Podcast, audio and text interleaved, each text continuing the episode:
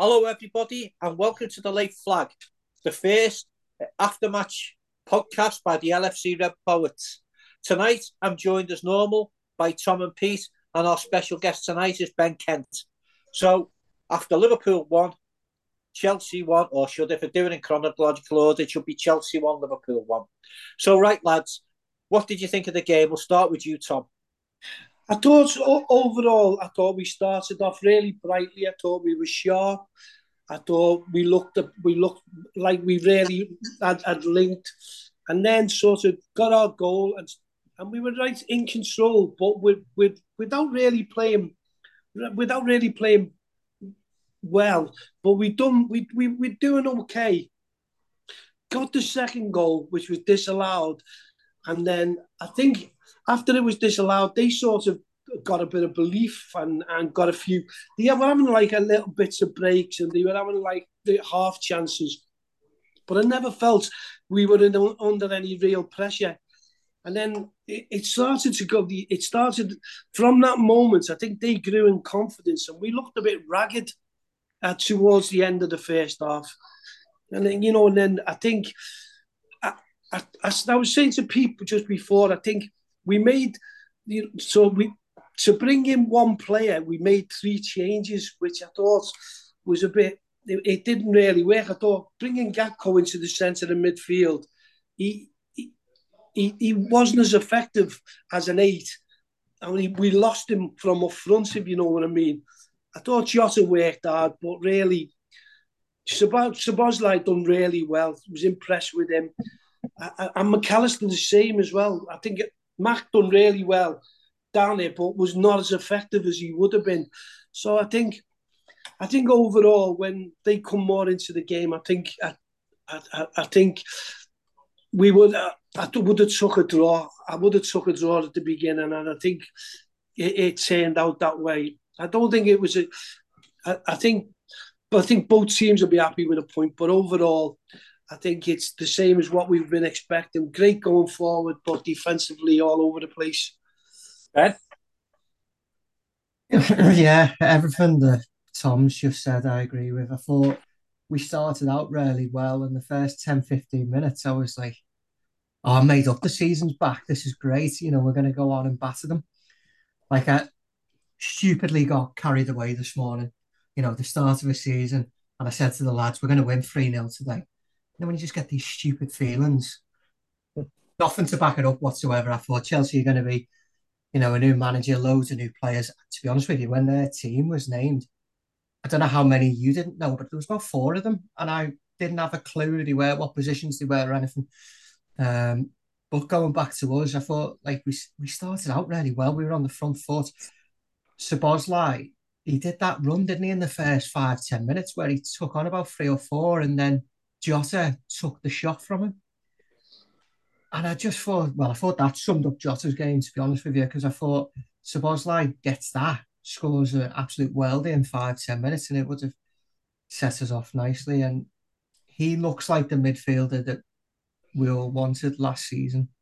Like one that can drive the ball forward, looks a bit of a leader. Um, I think he's still obviously getting used to English football. The second half, he was a bit quieter, wasn't he? But I thought the first goal, brilliant. Second goal, I thought it was onside until I saw the replay, and then it was it was just about off, wasn't it? But that was definitely the turning point, and you could see the crowd, the Chelsea crowd, got up for it. The players obviously got lifted by that decision, and I thought they were targeting Robbo a lot, and he was exposed through no fault of his own. He had no protection, and that's a characteristic of what we had all of last season. So I hope to God that Jurgen identifies that as a weak point because we can all go on about Trent being isolated, but it's happening to Robbo all the time as well. And you know, Mac Allister isn't a defensive midfielder. He's obviously doing the role um, to to cover. I was surprised Jones didn't play. I, I really thought he was nailed on to start. And like you said, Gakpo isn't a midfielder. I think he's a number a number nine, number ten. Um, but like you said, I would have took a point before the game. I know I got over over carried away and said, "Oh, we're going to win three 0 But I think if you would have offered me a draw, I would have took that, and I definitely would have took it at half time. So, all in all, there's a lot to build on. Szoboszlai and Mac Allister look like two really good players. really excited by what they can bring to the team. So onwards and upwards. Pete. Yeah, I mean, both lads have said similar. Um, like Ben said, I thought after after ten of it, well, after the first goal, certainly up until the half hour mark, I thought we were going to rip them to shreds, to be honest. But they seemed to suss our sort of system out, and then suddenly Sterling and Jackson started finding little gaps and little holes between the midfield and the defence. and like Ben was saying, then Robbo was getting exposed through no fault of his own, really. Um, and Chelsea were exploiting that, and they made quite a few inroads, especially with James on the right hand side. Um, I'm happy with the point at the end of the day. I mean, up until up until their goal, to be honest, I, I thought we were quite comfortable, and I thought we could extend the lead. Um, and then within two minutes of them, well, within a minute of them scoring, two minutes, there was another very, very slim offside against Chilwell, which could have put us 2 1 down. Um, and then second half was the same script really. It was you know we weren't really getting the foot on the ball, we weren't creating much at all. Uh, and then to be honest, it, it's we seem to get our second wind if that's right. We, we look more dangerous after after the two kids came on, Elliott and Doak. And I know most Spass's Spass's dummy out, but um, he was probably more in frustration that he didn't get his his usual first day of the season goal. You know, but for that that shot that he had early on, the clip the bar, that would have been a great goal. Um, I think Chelsea actually may be disappointed with only a point because they did have a lot of possession, and Ali was certainly more. He was the more busy of the keepers. Their keeper, I can't recall him having to really extend himself. He he got worried with that shot near the end that was deflected um, from Nunez. Um, you probably like you, you probably would have been tested if we'd have had a penalty, but that's another story. We'll we'll probably talk about that later on. Um, but I can't be I can't be too disappointed given the personnel they played. I know I know there were a couple of square pegs in round holes there today, and I think that was quite evident. Um, and probably the glaring thing is it just showed you that we do need someone of the Fabinho mold when we go to these away games just to cover the defence. And as I say, Chelsea started to exploit that. They found the gaps, and Sterling uh, and that Enzo started coming into the game pretty pretty well. But all in all, I think Liverpool will be more pleased than Chelsea with a point. I think that um, I'm a bit more I'm a bit more upbeat. To be fair, after watching that, I thought that that we had a good first 20, 25 minutes. Um, and I, I think, as Tom said, I thought the when when our second goal was rightly ruled out for offside by VAR, by the way, I thought that that basically gave them and their supporters a lift. Because if that would have gone in, the game could have gone away from Chelsea quite quickly. That gave them a lift, and they were still only a goal behind. And then then they started to get a little bit of confidence and get in the game and started to push us back a little bit. And then obviously they scored a scruffy goal, which I thought Trent switched off a little bit for, and the guy, the centre back who scored, run run off him in the gap between him and Virgil, and then, you know, they scored again, which again was rightly ruled for rightly ruled out for offside. But then, you know, we needed half time at that point for me. Chelsea were well on top and we needed half time. And we come out at the start of the second half. And I thought we had a good possibly first five minutes. And then Chelsea then sort of took over the game and, and sort of were well on top. But I thought I thought the um, I thought the substitutions um, were were very good. I thought Elliot, I thought he did really well when he come on. That's what I want to see from him. He was bright. He looked as though he had a little bit more pace about him he was more determined. That's what I wanted to say. I thought Curtis come on and he kept the ball really, really well. Um, you know, wasn't giving it away easily. Um, Nunez had hard luck with that shot near the end that was deflected. But all in all, he could have done a little bit more when he come on.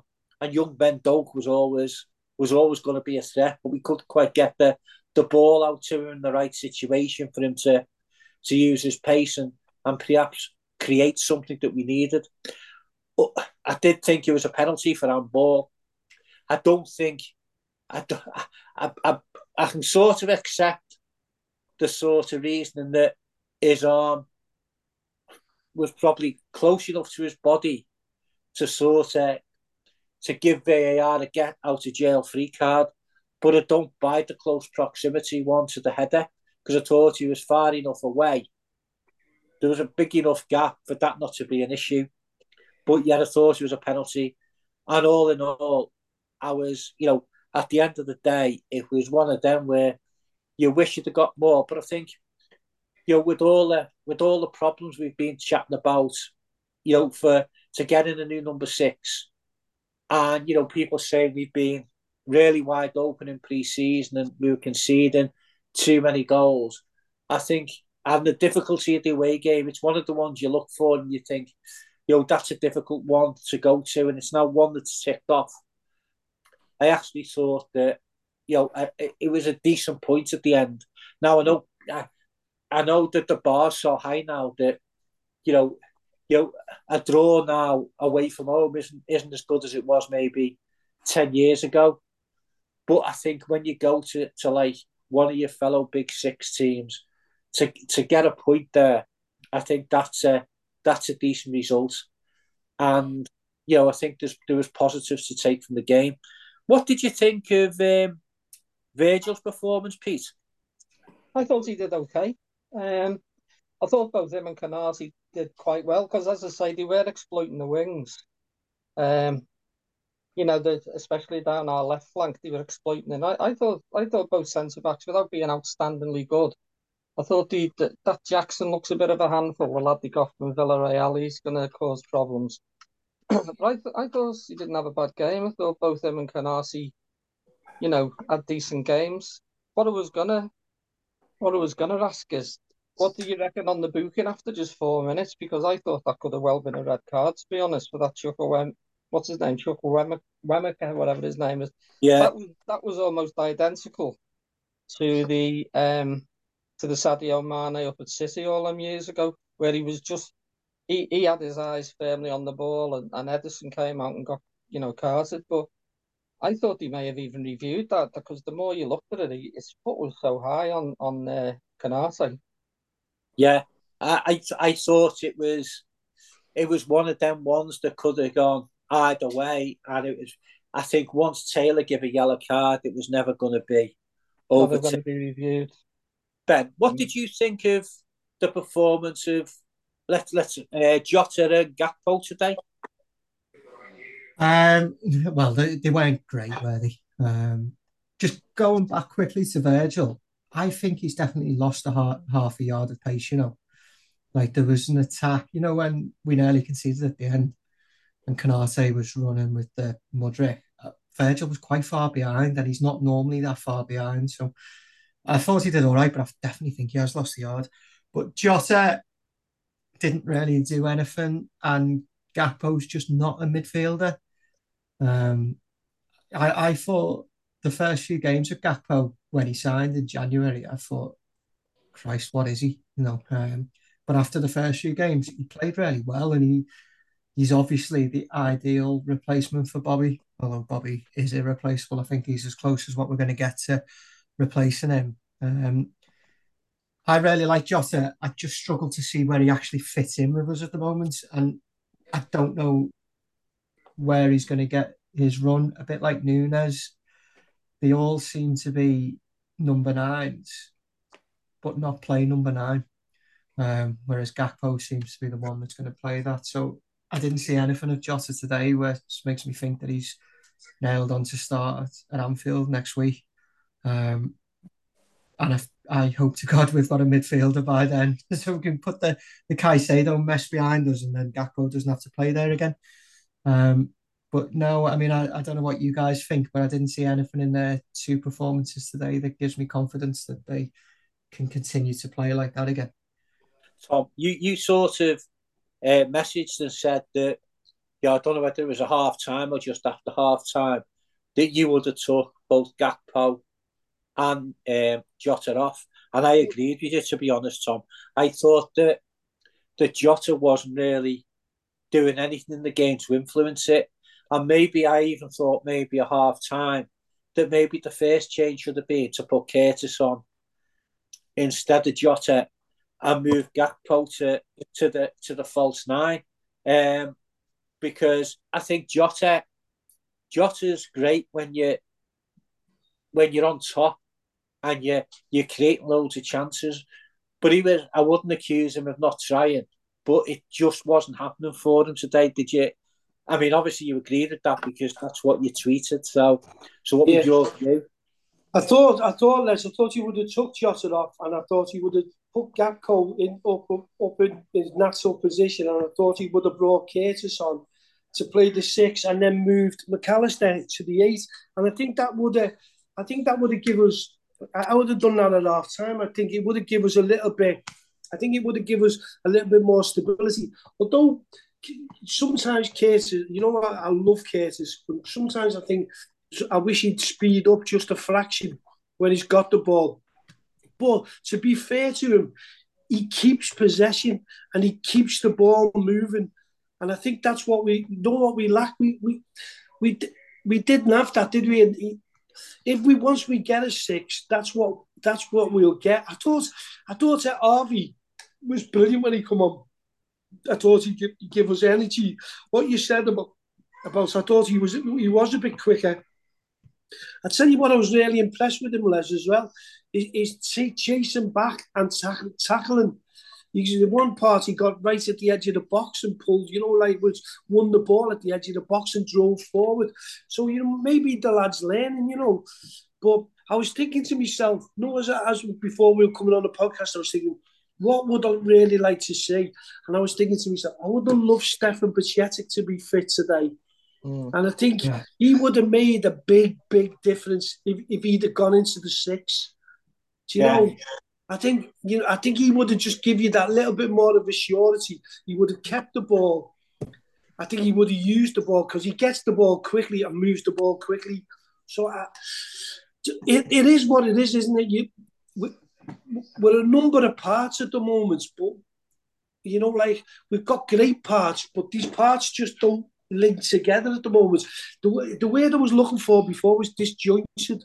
I think we look a little bit disjointed.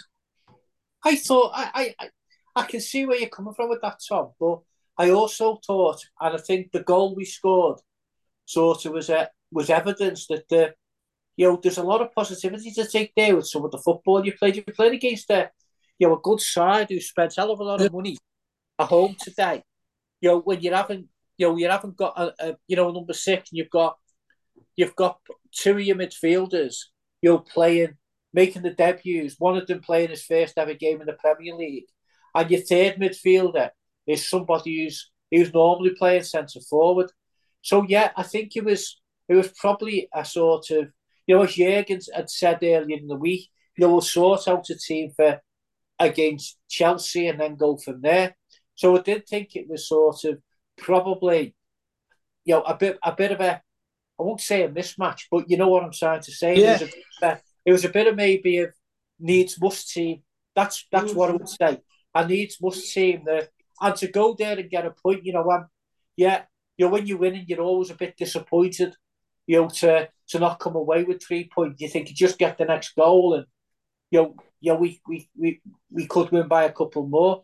But just moving on to, to Pete, what did you think of Luis Diaz today, Pete? I know he scored a really good goal. He took his goal really well. That's what I want to see from him. Is him getting in the box in those situations to finish because that was a criticism from some, you know, in in the early part of his Liverpool career. Um, but what did you think of his overall performance today? I think like probably a few others. I know I know the goal he took was a fantastic goal, and like like they were saying, it was the actual build up from the back, the, the, the neat little interplay and the passing and then the ball inside, etc. of, of Salah. Um, but he didn't get at the Chelsea defence as much as I'd like him to, if that's the right comment. You know, I didn't see him taking players on um, with that blistering pace. So I, I'd, I'd call it like, I don't know, an average game. He, you know, he took his goal well he always thought he could be a threat without actually being a threat, if that makes sense. He, he, he just didn't seem to either have the, I mean, confidence. I wouldn't say that he's a confident player, but he just didn't seem to have the opportunity to sort of run at James. And and especially, um, you know, when you look at the, the centre back for, for Chelsea, the age and centre back, you think, get Luis Diaz on and, and, and have a go. Um, so I, I'd call it an, ordin, an ordinary performance or an average performance. He was not outstanding, but he wasn't poor either, you know. Ben, um, do you agree with that? Because I tend to. I thought that I thought that he, he had opportunities to, especially at the at times in the second half, he had opportunities to drive at the at the Chelsea defence, and he chose not to, and that disappointed me a little bit because I think he's he's well capable of of doing that. And um, and yeah, I just I just thought I think Pete sums it up perfectly there. I thought he was average, and just to come back on you a little bit, I thought Virgil was excellent today. I actually thought he was he probably as good today as what he had been, or better today, I should say, than any game he played last season. I thought he was dominant. I thought he was he was cutting a lot of um, cross balls out, and maybe he has lost a yard of pace. But let's be let's be fair, you know, he is going to the wrong side of thirty now, and that and that horrendous tackle by Little Arms won't have done him any favours in terms of his of his speed. So I don't think, but I did. I thought I thought of Liverpool's outfield players. I thought he was head and shoulders our best player today, and he also nearly scored with that curler in the first half.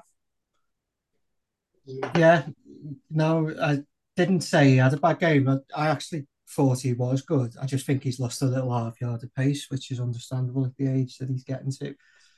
I actually thought Konate played better than him today. Like I thought some of his last ditch tackles saved us on a couple of times. But that's no slant on Verge. I thought the pair of them played really well, considering how exposed they were by the midfield at times. I thought there was an example in the first half with Mac Allister not tracking back um, when we could have conceded, and obviously that was when Konate put in a really good tackle. So I thought the pair of them were good, and if Konate stays fit, because that's the question mark over him, isn't it? Like he always puts ten games together, but then picks up a little niggly injury. I genuinely think that they could be one of the best partnerships in Europe. I think that that good, especially Virgil. We all know how good he is, but Konate looks top drawer as well. I watched the game today with my next door neighbour who's a big red like me and his father-in-law who's a Chelsea fan. Um, and all three of us thought Diaz was the best player in the first half. I think he, he ripped their defence twice um, really well. I don't know if it was James or somebody else on the touchline that he skinned. Obviously scored the goal. That you know, Mo's brilliant assist and obviously nearly scored himself. But I thought Diaz was really good in the first half.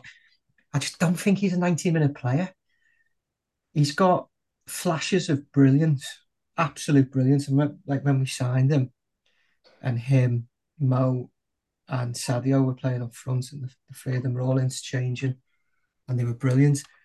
My main worry about Diaz is I think he might be a match of the day player, like a highlights player, rather than you know somebody that's always oh, going to give you like seven or eight out of ten performances like Mane did but he's still got time to, to prove himself. Obviously, had a bad injury last season. But I, I thought it was a decent start by him today. Obviously, the goal will do him the world of good. He just needs to add to that, doesn't he? And start getting a few more goals and assists and start believing in himself, like you said in the second half.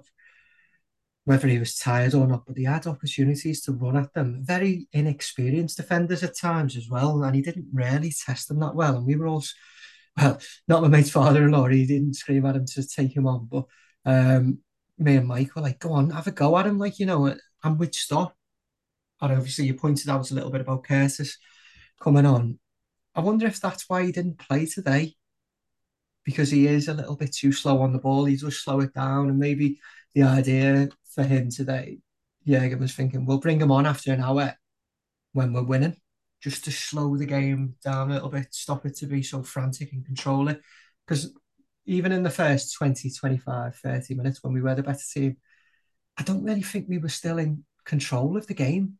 We were still conceding chances on the on the turn. Um, I think that's why we're crying out for a number six, but maybe that isn't why Curtis started today, just to bring in that control for the second half. But like we've said, I think all four of us, if we were offered it today, we would have took a point. And I still think it's a really good point. Even, you know, a point away from home now, you know, we all know how many points we need to win the league. But it's not like Fulham last season, is it? Where it was a diabolical display where we drop points on the first game. Today's a good point.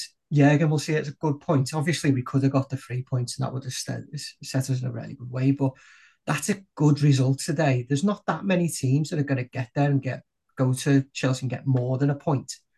So I think we're in a good position. I, I really do. Like I'm still confident about this season. I think we'll go on and do something half decent, unlike last season. So yeah. I think I think Ben, if you look at that Chelsea performance today, they looked a far better side than the side that finished the Premier League last season without yeah. a win in eight or whatever it was. Um, and the, the, the the longer the game grew, Gallagher and and Fernandez in the in the midfield looked really good. They were, you know, the Gallagher won a hell of a lot of ball. He, he threw a lot of tackles in and won ball. You know. You, you know what? Um, right. I I think Gallagher's a really good player. Like a really mm-hmm. good player. I think he's massively underrated. And I'd have him at Liverpool, definitely in the squad. Like I think he's a terrific player. I I don't think he'll get many minutes at Chelsea, especially if they do get one or two more midfielders. Mm-hmm. I'd give him man of the match, you know, to be honest. I Gallagher. I thought he would give it to Enzo Enzo Fernandez, but but I, don't, don't think Enzo Fernandez was man of the match. I thought Gallagher played much better than him. Thoughts about what you said about Diaz. You know what you just said about Diaz. I, I didn't. I, I thought he started off well. I think you've got to remember he's coming back from from a really big bad injury, and he's he's going to take time before you're going to see the best of Diaz again for, for the short time. And also, I thought I. I, I thought Virgil and Konaté from between them would have either been Liverpool man of the match. Mm. Tom, um, yeah, go just, just going just going back there just just a little bit. We discussed before about you know you you, you said that you know Gakpo and Jota should come off. I agree with that. What did you make of the at the other substitutions taking you know taking Salah and Diaz off and putting Doak and Elliott on? What did you make of that? Those oh, two I, I, know Mo was a bit disappointed by being coming off really because he's a winner, isn't he? And he's he still always backs himself to score. I, I thought he, you know, I, I understood why he took him off, but he'd be a player that I'd always keep on when you know, if you're trying to win a game. But to be fair to Ben Doak, he come on and he looked more lively in the second half than, than Mo had done, to be fair to him. So, Tom, do you think it was because maybe maybe Jurgen said in the past, hasn't he, that uh, the defender needs to start from the front? And do you think that, that both Salah and Diaz were not defending from the front as Klopp wanted. So we thought he'd put fresh legs on. And to be fair, it did work. You know what I mean? I'm not saying that, that Mo might not have grabbed the winner had he stayed on. You know what I mean? But what I mean is it did give us more energy in midfield, didn't it? And, you know, from that point on, we seemed to get control of the game again. Yeah, I thought, I, I, he's, you know, like Diaz, I, I would have a little go at Diaz. I, I didn't, and he's never, he's not like Manny, is he? He's not going to chase back, and he's not going to, he's not going to give support to sort of to, to Andy Robertson like Manny did. And I, I, I think that's why Robbo was getting skinned today. To be fair, you know, so it wouldn't have surprised, it wouldn't have surprised me, you know, like to see him. I, I, but Mo, I don't know. I, I, I'd always keep Mo on just to, to win you the game because he's more likely to win the game. So I, I think probably Les. He brought he brought legs on, didn't he? To be honest, because I think we didn't have any at that stage. We didn't have any legs. Funny son Ben said before that, which was thought was a point about controlling the game. I think we only had it at one stage thirty seven percent. I think, mm. which is for Liverpool is not great. But I think Curtis, yeah, he does. He does slow it down. He does infuriate me sometimes, but he does very rarely does he give the ball away, and he keeps control and he moves it around, and that's what when we were we looking lost. I think I think we needed that to be honest. So I'll be surprised if he doesn't start. To be honest, in the in the next game, if we haven't got a, a defensive midfield player. I think the I think the timings of the substitutions were perfect as well, because I think Jones and Nunez come on at what 65, 66 minutes or whatever, and like you say, you know, you can you can level a case as he, he gets the ball and goes backwards or sideways, but at that stage of the game, that's what we needed. We were we were being threatened with overrun at times because they, you know, we were clearing the ball into. There was no second ball that we were winning. We were just it was coming back at us all the time. So when Curtis, I mean, you've got Nunez who'll just run all day for you, like a headless chicken at times, but he'll run all day and fight for you. And then you've got Curtis who can at least get the ball down, look up and take options and a keep. And it was all at that time, all at that stage was about ball retention, to be honest, and taking the sting out of Chelsea. And then we make the other substitutions, Ben Doak and Harvey Elliott, and they they gave us the other option just with well, like 10 minutes on the clock, more like 15 or 20. But they actually gave us some impetus up front where they were actually chasing down and they were the first line of defence. They were actually closing down. And there was a couple of occasions you just thought Ben Doak was going to do some of his trickery and get into the box and that. So I thought both times that we made the substitutions were perfect time and, and they were the perfect substitutions to make as well, you know, to try and claw the game back. Hey, do you go by what Ben said before? A couple of things for you to to to answer. Do you think Curtis Jones could be, and Tommy said this about slowing the game down, do you think Curtis Jones could become the new James Milner? And secondly, I thought Robbo, I thought Robbo had the better had the better second half than he did first. And what I mean by yeah. Curtis becoming the new James Milner, the player to put on from the bench when you want to slow the game down and control the game mm. a bit more. Right. Okay. Okay. Yeah, there's there's certainly something evident to that. As everyone's saying this, before we go to the, the Bournemouth game next Saturday, you would hope that somewhere somewhere in the transfer market something will happen. Obviously, Thiago and Bajcetic will either be fit or at least getting closer to fitness as well.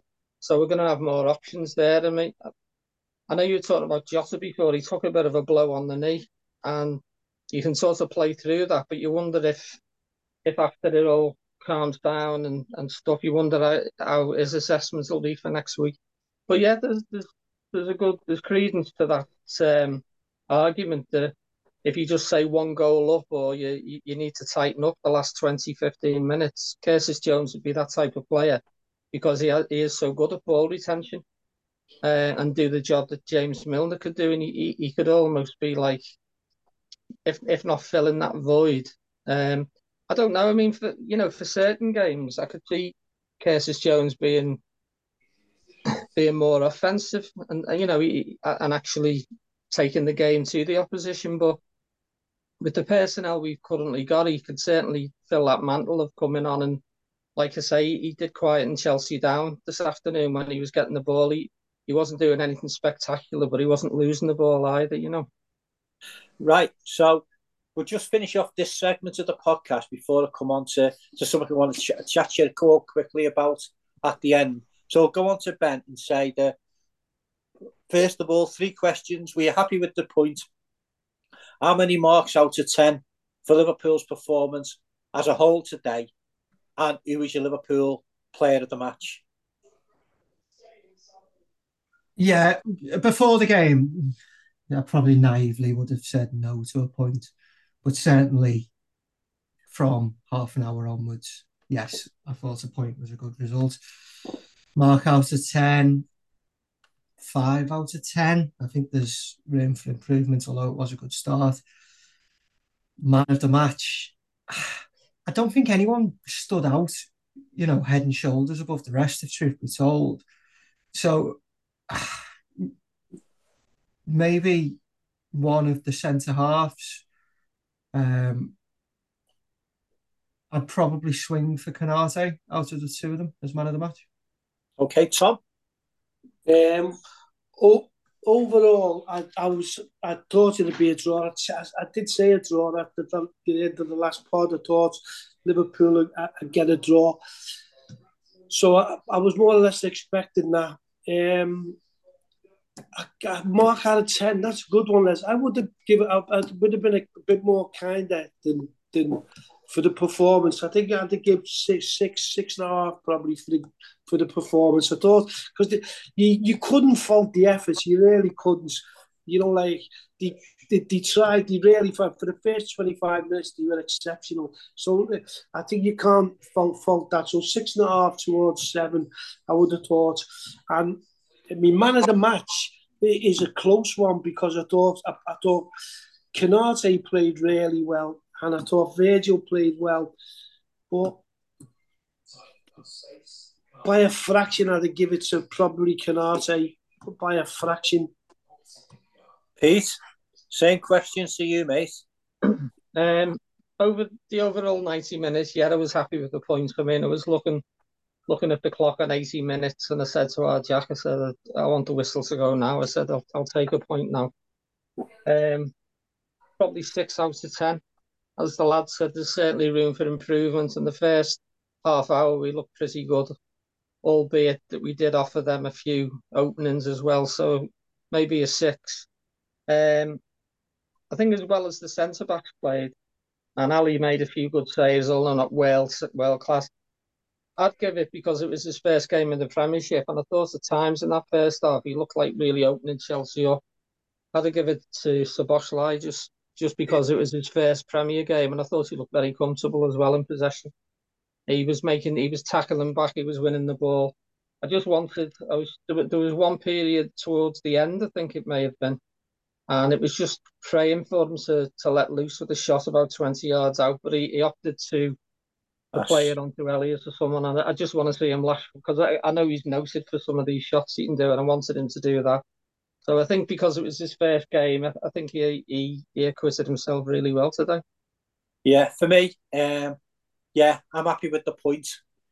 Bit like Ben said, you know, before kickoff, obviously you won all three points, but I think that when you when you're looking at your away games, you know, you go to your who are supposedly your rivals for for the top four, whatever. You don't lose your away game to them. So for me, I'd settle for that. Mark's out of 10 for the performance. I'm leaning towards more to what Tom said about a 6, 6.5. They fought for everything today. They never let their heads drop down, and even when they were under pressure, you know, they still fought for every ball. They were putting the bodies on the line to block shots. And then, you know, even near the end of the game, they showed, you know, eh, the, the capacity to, you know, to try and hurt Chelsea and go on and win the game at the end. So, yeah, you know, to give everything. So six, six and a half for me, leaning more towards the six and a half. Man of the match for me, again, between the three players have been mentioned, really Alisson, Virgil, and Ibou. But for me, I thought it was Virgil. I thought he was virtually back to his best today. Um, and hope that's the that's the catalyst for his performances, you know, for the rest of the season. So yeah.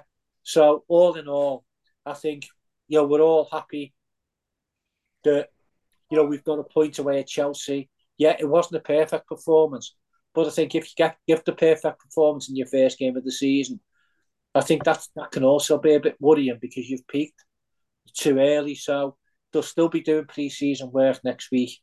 You know, well, let's see what the what we come up with next Saturday against Bournemouth. Now, while we're on the pod and before we, you know, we finish, let's have a chat about the last what is it, 72 hours or so. Um, mm-hmm. As it's now, it's now 17 minutes past eight on the Sunday, and um, and there's still no big gone in for Chelsea for for Caicedo.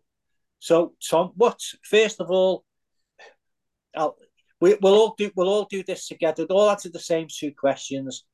Um, the first one is what do you make of the whole situation from the time you heard you know, that Liverpool had agreed the world record fee to what went on on Friday with with the Chelsea sort of briefing the media to try and you know put spanners in the works to where we are now and to what where you think all this will end up. I thought, I thought what we'd say. I spoke to you earlier today, and we had a chat about the, something similar, didn't we?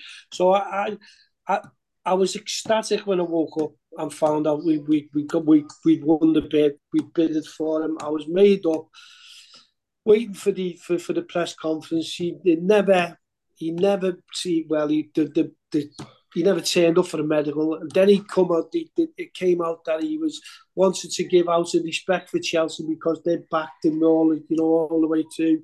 That he was going to be loyal, give them a bit of time to see if they could get a deal together.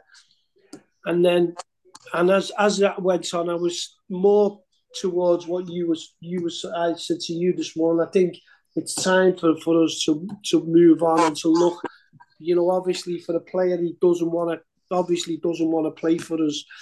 But all the way through, what I've been thinking about this all the way through something that you said to me this, this morning, and there's a lot of truth in it. You know, they they haven't. They, they, they still nowhere near the deal. It's still, you know, like all of we we've heard nothing, nothing at all from Liverpool Football Club. Liverpool Football Club. So can just Can I just interject one second? I've just seen that um, in the press conference after the game, Jurgen Klopp's just been asked about Caicedo, and he's just said, "I'm sorry, I can't say nothing about it at the moment." So obviously, see, so this is what, so this is the thing, you know. There's, there's nothing, there's nothing coming out of Liverpool whatsoever there's nothing coming out from Brighton. Brighton have not made a statement because I was looking at the, the young lad who, who, who does the website, Ryan, for Brighton, and he's saying the same thing. There's got to be, there's got to be a cut-off point where they say, let's see the deal, let's compare the deal, and let's see where, where it takes us. So, Les, I've no idea. I don't know whether he doesn't want to come here because Caicedo, we still we've not heard from Caicedo. No, there's one thing, one thing to sort of mention to all three before I pass this around again. Apparently, another another little bit of a fact that come to light, if you like, today or what I heard today, was that apparently, it's his, his agent can be paid whatever he wants in this transfer window. Right, so Chelsea could be offering him eye-watering sums of money to to block the deal or or to give Chelsea, you know, to to hold it up so Chelsea get more chance to to be able to to work work out how they can pay the fee to Brighton. Because after this transfer window closes and from January onwards, FIFA now set the set the, the amount that agents can be paid and it, it has to be a percentage of the fee. So this is the last window, basically, where agents can make a killing by just naming their own their own fee for negotiating the deal. So that's another little bit of a a, a new new sort of few ingredients to throw in the mix. Ben, where um, where are you sitting on this one? Wait, first of all, how how did you feel on Thursday night, Friday morning when all this was starting to bubble up? Well, like Tommy said, exactly the same. I was never in a month of Sundays expected to wake up on was it Friday morning? Yeah. Um to to read Liverpool have agreed the Premier League record fee. I was like, Christ, where the hell has that come from? You know, squabbling over a fee for Lavia over 40, 40, 45, 50 million to go and blow that completely out of the water with 110 million. I, I genuinely had to look at my phone twice. I was like, no, that's a wind up. That there's no way that's true. And then as the day went on, I was sorry, and I was made up. I thought he's exactly what we need, the perfect player for our system. And then obviously, I was at it. I was at my my uh, brother-in-law's wedding all day on Friday, so I couldn't really look at my phone as much as I wanted to, which was probably a good. So I kept on getting different contracted things every hour or two, thinking he's coming for a medical. Chelsea have agreed a fee. Wants to, he wants to go to Chelsea. And the more I thought about it, I just thought this is another element of modern football that I cannot stand. Either the player wants to play for us, okay, we can say he's giving respect to Chelsea, but I don't care about that. Like either he wants to come to us or he doesn't. And I do think regardless of the intention on what game we're playing, because we are definitely playing a game here. There's there's a reason why we haven't pulled out. Either he said, you know what, I will sign for you, or maybe his agent's playing silly beggars, which is probably the case. But he does seem like the kind of lad that is a bit of a mercenary. Like he obviously wants to sign for Arsenal in January. Now he wants to sign for Chelsea. Apparently, he'll come to us if Chelsea don't buy him. His dreams to play for Barcelona or Real Madrid. But as a player as he is, I'm not going to lose any sleep if we don't sign him. I'll, I'll be perfectly honest about that. I do wonder what kind of influence he'll have on the squad. But saying that, there must be a reason why we've gone in for him big. Jurgen won't go in for a player like that unless he's assured he's the right kind of character. Because basically, if he goes for him and gets it wrong, then his job's gone. As much as we love Jurgen, the Americans won't back him if he wastes that kind of money on a player. So I don't know. I just wanted to to be over this. Whatever he said, Jurgen said in the press conference today. I just don't understand what the hell's going on. Like you've got like the likes of Alan Shearer coming out and saying it's embarrassing for us. And I do think it is to a point. We've gone all through the summer. Obviously, we've got the windfall from Saudi Arabia for Henderson and Fabinho, which we never expected. I'm pretty confident that we wouldn't go for Caicedo without that. Um, and we probably would have got Bellingham over the line if we would have known that we were getting 52 million for those two. But I genuinely don't know how it's going to play out. I, I do think there's more twists in it. I don't think it's a done deal that he's going to sign for Chelsea. I think there's a reason why we've bid what we have.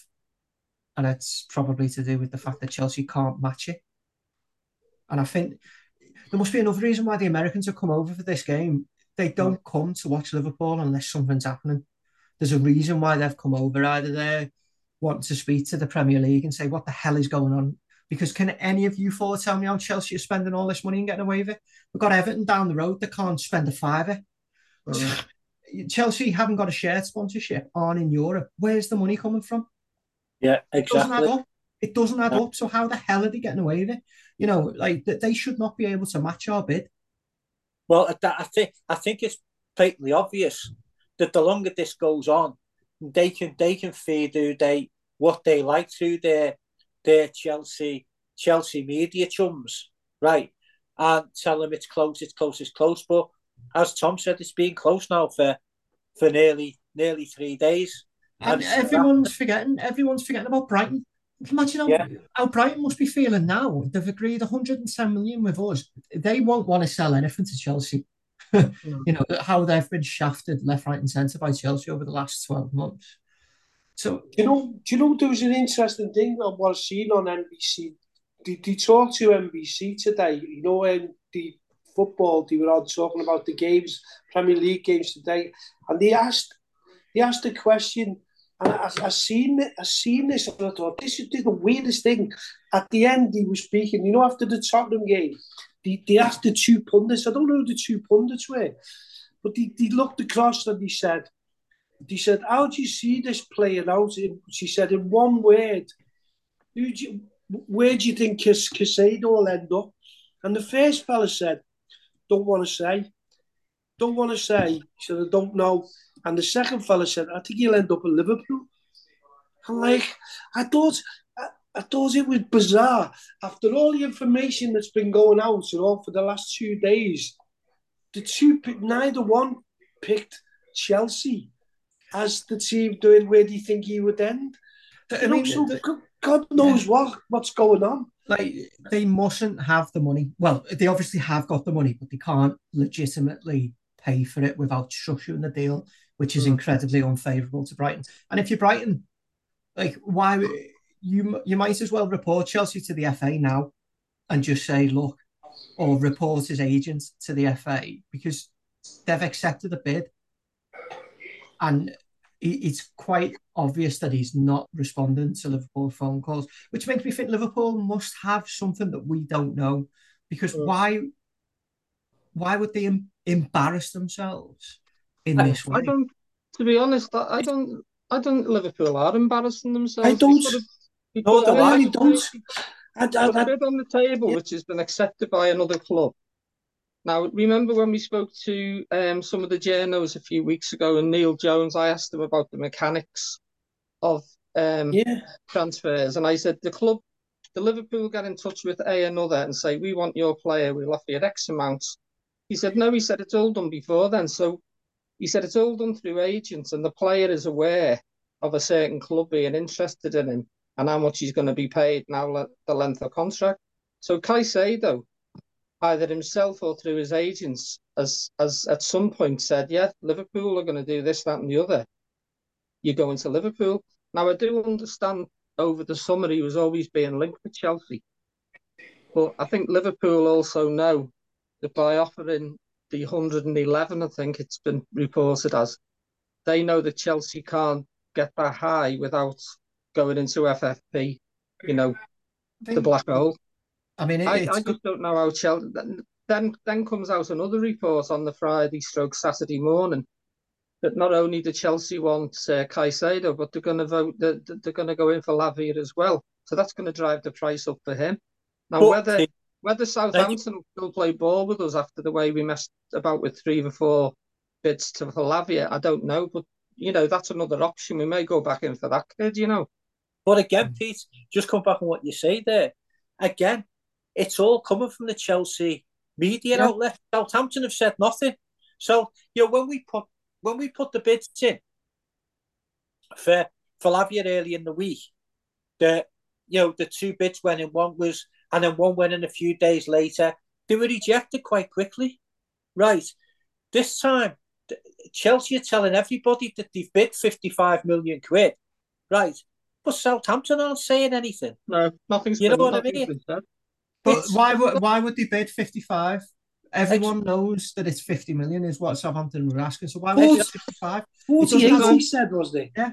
One, 50 one person said it was 48, No, that was the first one. That was the Yeah. first one. That was last. That was last. T- that was. I'm like. I'm getting me. I'm getting me source. No, that was Wednesday night when when Twitter went into absolute meltdown when hmm. it come up that Chelsea had bid 48 million and FSG were getting were getting pelters off everybody because we wouldn't pay the extra so many million to get the. Uh, then then on Friday, you know, all this or, or sorry, on the Thursday, late morning, all this Caicedo thing starts to bubble up, and people are then on Twitter, you know, are, are coming out and saying, "Oh, this is all a publicity stunt," and then, and then as the day goes on, it then becomes more and more uh, serious that the interest is, and people start changing the tune, and then we agree. Then I, I go to bed about about just before midnight, and it's saying that that Liverpool could now possibly be favourites. So wake up Friday morning and see a tweet from Joycey to say 111 million deal agreed. And I was like, it was like a kid that just woke up on Christmas morning and seen me Mm. The present that I'd wanted there. You know what I mean? I was absolutely buzzing. And It's then the as the day, though, it? Uh, yeah, and then as the day goes on, you then becoming ecstatic, waiting for him to be to be told he's on his way for the medical. Then Romano tweets that he's told Liverpool that he, he doesn't want to come, which is obviously the biggest lie that's out there. Because if he had told Liverpool he wouldn't want to come, Liverpool would immediately withdraw the bid. Les, it's the agent. It's Yeah. hundred percent the Yeah, totally. agent. The agent is feeding every single journalist on the No, Sun. I don't And- think it is the agent. No. I, I I'm convinced coming- it is. I and think it's coming why. directly from Chelsea. It's coming from Chelsea. No, It's I coming don't think it from is. Chelsea, and it's come from Boehly, and it's coming from Engel, and No. and they're, and they're also feeding the information about the bids for for uh, for Lavia as well. No, So- I, like I am convinced it's the agent because I'm convinced the agent has been offered something stupid by Chelsea. And I agree with that.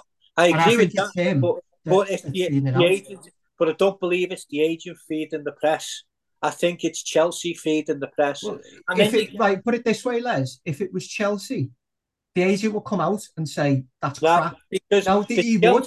He would No, because if the agent if the agent isn't getting any more money No. from Chelsea, No, He I doesn't do, care. No, I do believe that Chelsea have offered the agent more money. I'm not disagreeing with Yeah. you on that. But what I am saying is, it's the agents, are, uh, the Chelsea, in my opinion, have offered the agents a bigger, a bigger wonga, if you like. Yeah. But it's Chelsea who are feeding the media that we've almost agreed the fee with Brighton. I mean, Romano said on Friday afternoon about one o'clock that the, the, the, he's told Liverpool. Then he comes out a few hours later and said, right, the bid is almost ready for 100 and, 115 million quid. And um, and then and as I say, then then yesterday it went from Romano to to Matt Law, who's another well-known journalist that Chelsea deal with. You know what I mean? And Sky Sports, who were ringing Chelsea up to say what's happening, right? And I think Boehly doesn't want to lose lose face over this. Now, what Les, Les, I'm just, just reading something. Eh, go on, I'm just reading something here which might interest you. Go ahead. Todd Boehly's right hand man, Bet Bet Behdad Eghbali, yeah, yeah, sheepishly tells the Chelsea fans that Caicedo is going to take a lot more time. So, so that, that tells you everything you need so to Brighton, know.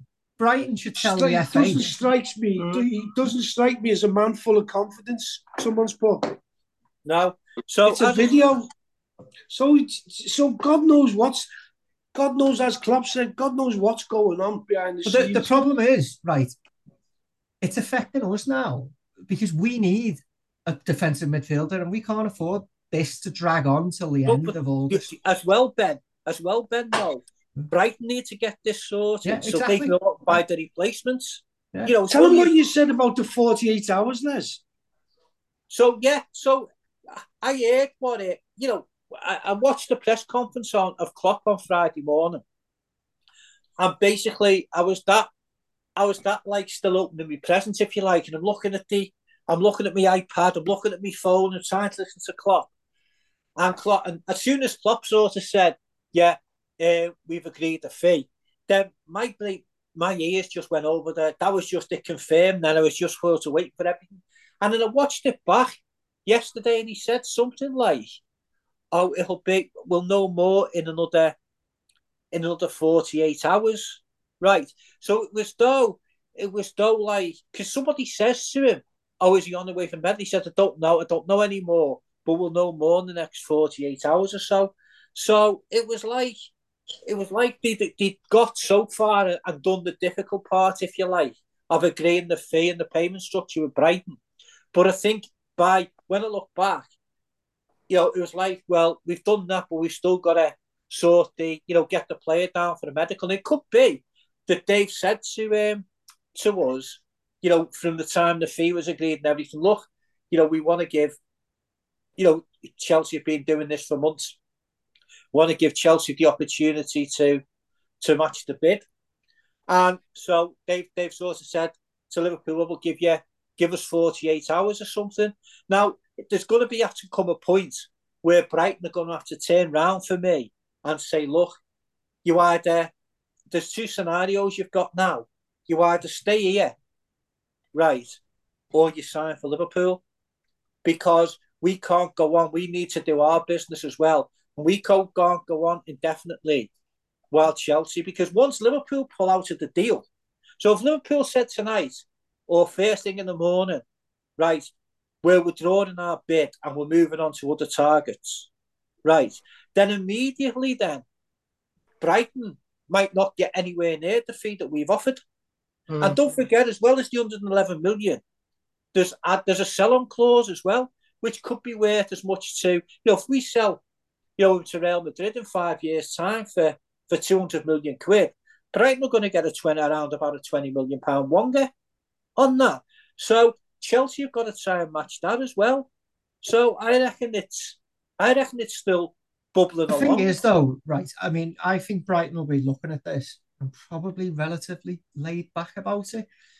He's got form for doing this. Like in January, he basically said he wasn't going to play for them again and then signed a new contract. So he's on a long contract. It's not like his contract is going to reduce in the next year to, for his value. I mean, and he'll have to play for them. Like if if he doesn't move to us, and if Chelsea can't pay the fee that Brighton want, which is pretty evident they can't without selling players, then I think he'll, he'll, he'll end up staying. Like he's done it before, but I just I if I don't was think a he'd be betting able man, to stay if I was a betting man, I don't think we're going to sign him. I I don't. don't think he, I I don't don't think think he stays. himself. At, but I don't think he'll stay at Brighton. I don't think he a stays. At. Brighton. I Not think. chance. I think. Not many he- teams can afford him now. For Chelsea. I I think just you, don't you know get- what? I I think at the end wanna at the killed. end of the day, what did he say? He said, "I'm going to do it out of respect." I'm not turning Liverpool down. Was the words the, the first words that come out, wasn't it? I'm not Yeah. saying I'm not turning Liverpool down.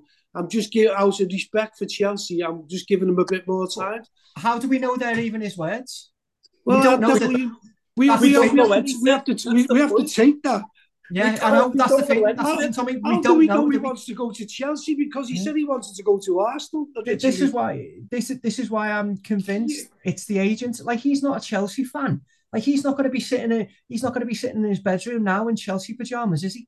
Like so, it doesn't add up at all. That it's the player saying, you know what, it's Chelsea or no one. I'm not being funny. They're not in the Champions League. They're not in the Europa League. They're not even in the bloody Conference League. It doesn't add up. It's his agent, and nobody will ever convince me otherwise. No, It's not, it's not Chelsea coming out. It- it's not because they're not. They're not bloody Real Madrid. No, bloody in a word, Chelsea. Though, in a word, if he came to us, would you be happy? Yes or no? I From would. I, I'm Yes. still happy. Be- Yeah, I would. because he would improve our team immeasurably. But part of me would be thinking, Christ, when's he going to pull this again? You know, when's he Yeah, going of to do course. Mascherano? He'll, he'll, he'll, he'll do well. In the same way Luis Suarez did. Yeah. He may not be as open as it, but he'll use it as a stepping stone to Yeah, go of to course. Or whatever. But We know you know, that. Can you can you name a player that Jurgen Klopp's bought that's done that? Well, we don't know because obviously, obviously, Jurgen Klopp hasn't walked away. Uh, that that's what doesn't. I just can't get why, my head around why, it. Why? I, I, I, this, ask yourself this question, right? Everybody keeps saying, everybody keeps saying the same thing. They say, "Do you know what? You never get a second chance to take Jurgen Klopp down." You know, he, and he never, he'll never take a player down. We, we, we don't know. We genuinely don't know. Everybody's surmising that that he's going. He wants to go to Chelsea.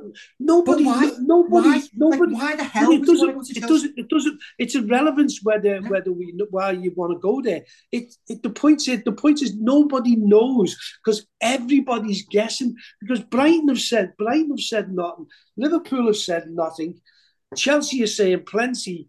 But at the end of the day, it's it's in their interest to say plenty because That- they're that's what I trying mean, to Tommy. unsettle it. Just What do you add what you think? What do you think the Chelsea the Chelsea game is here, Ben? Because if they're putting out, if if you taking like this little discussion as a as a bit of a reaction, right? And and we're um, we're all sort of giving our reaction. You're thinking it's one way. I'm thinking it's another way. We've all got our own opinions. So what Chelsea, for me, and this is just my opinion, what this sort of media league with all the, the southern press is about is the what they want to happen.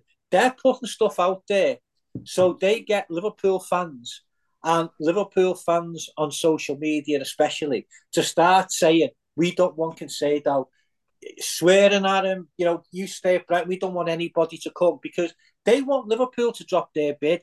And once Liverpool drop their bid, they can go into Brighton and say, look, we're the only ones who can buy him.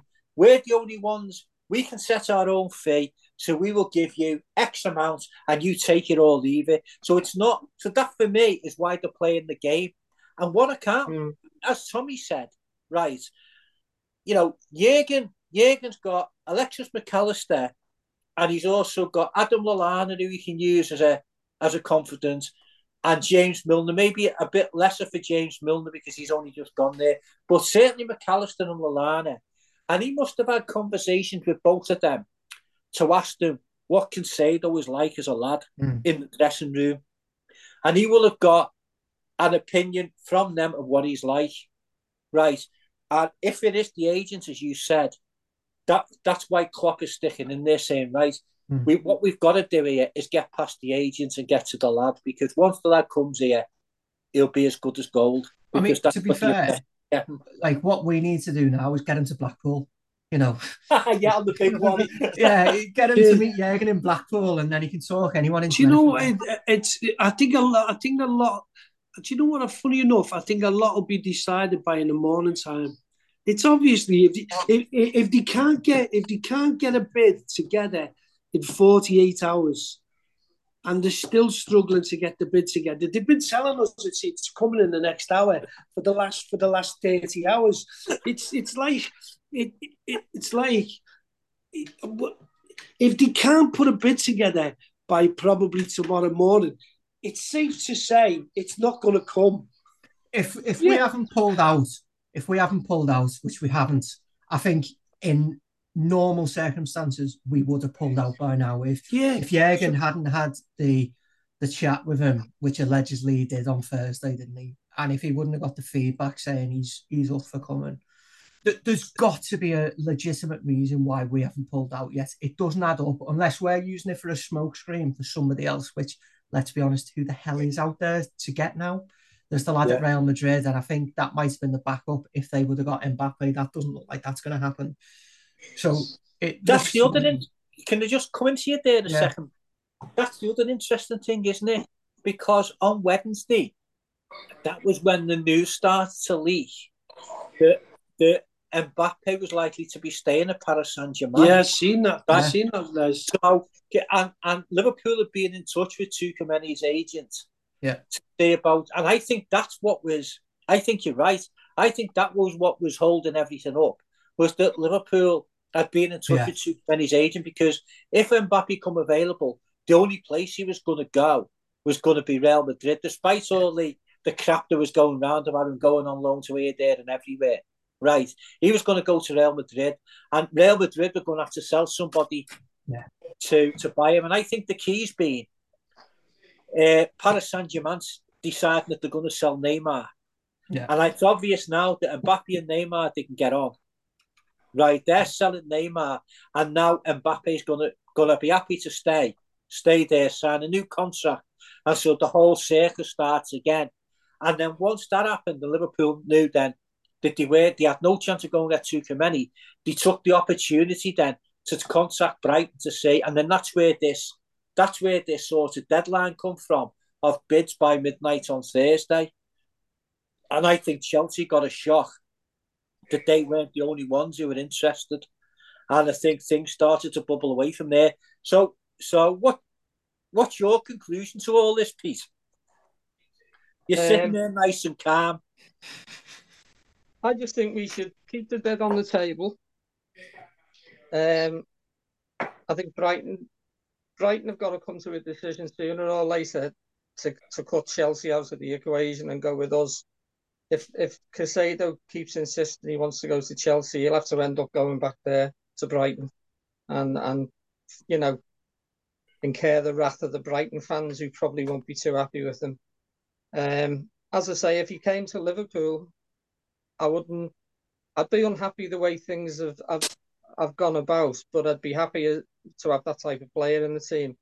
I think me me heart says though. I think they might go back in for Lavia, and maybe even pay the extra now, which will, will make us look a bit stupid, really.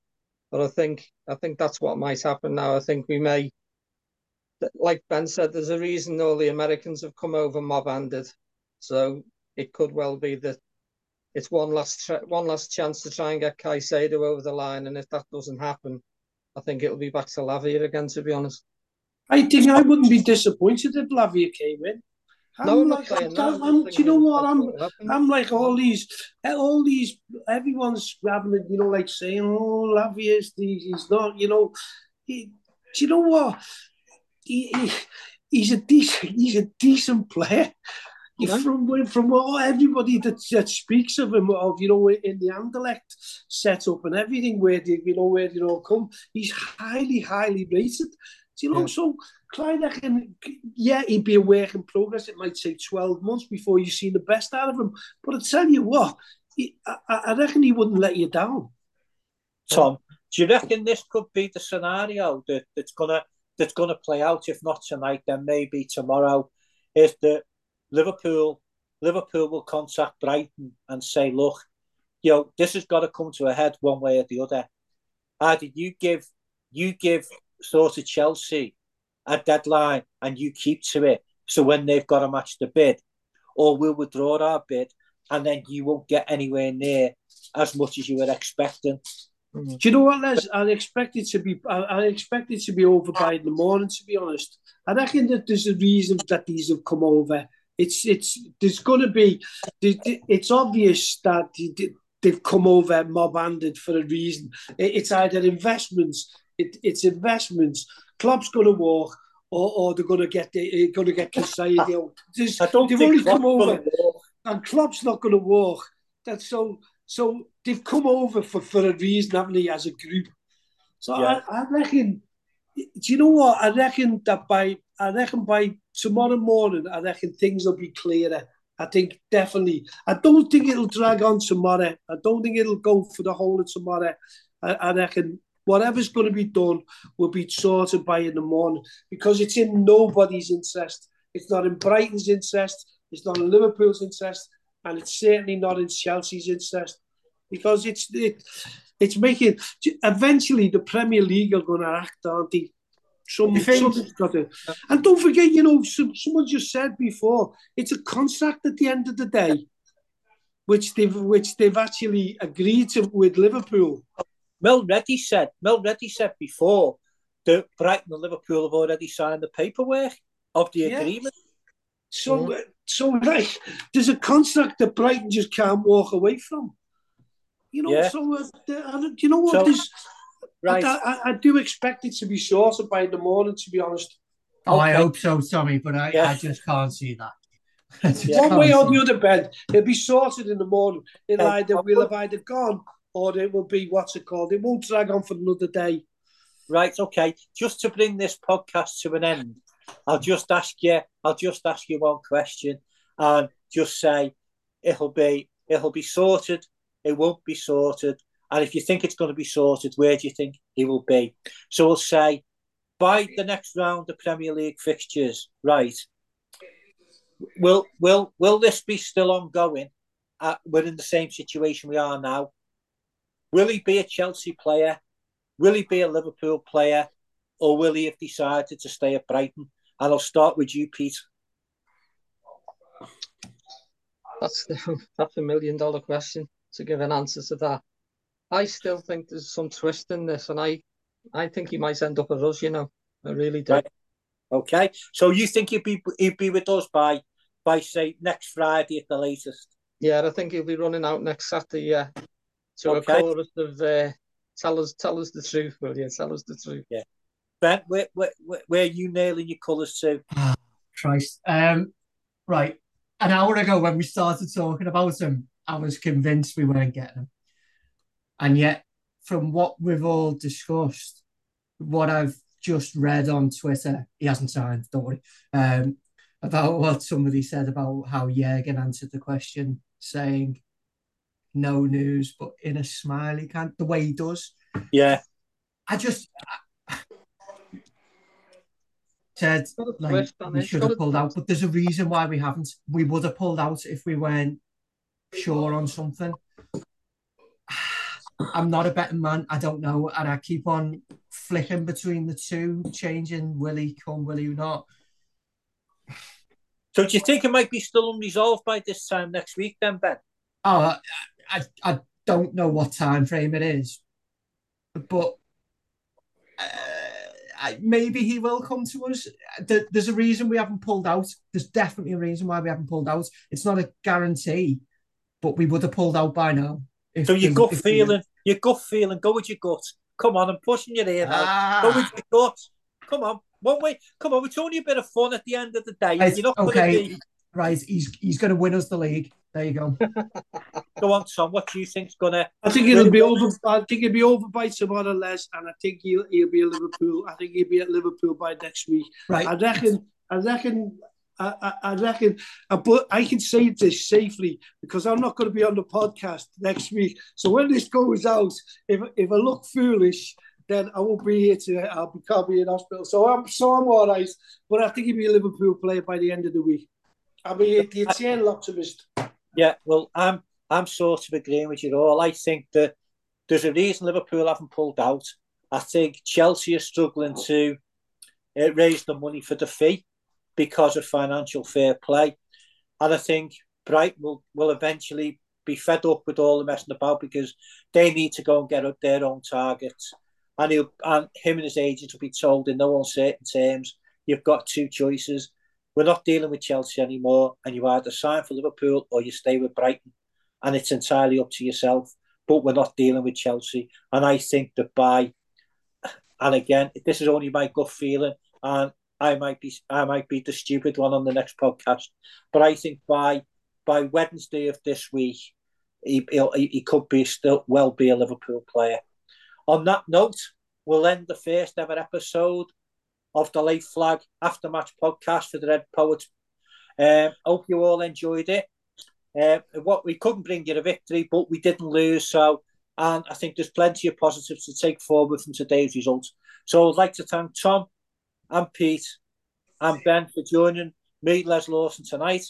And wish Tom all the best with his knee operation on Tuesday.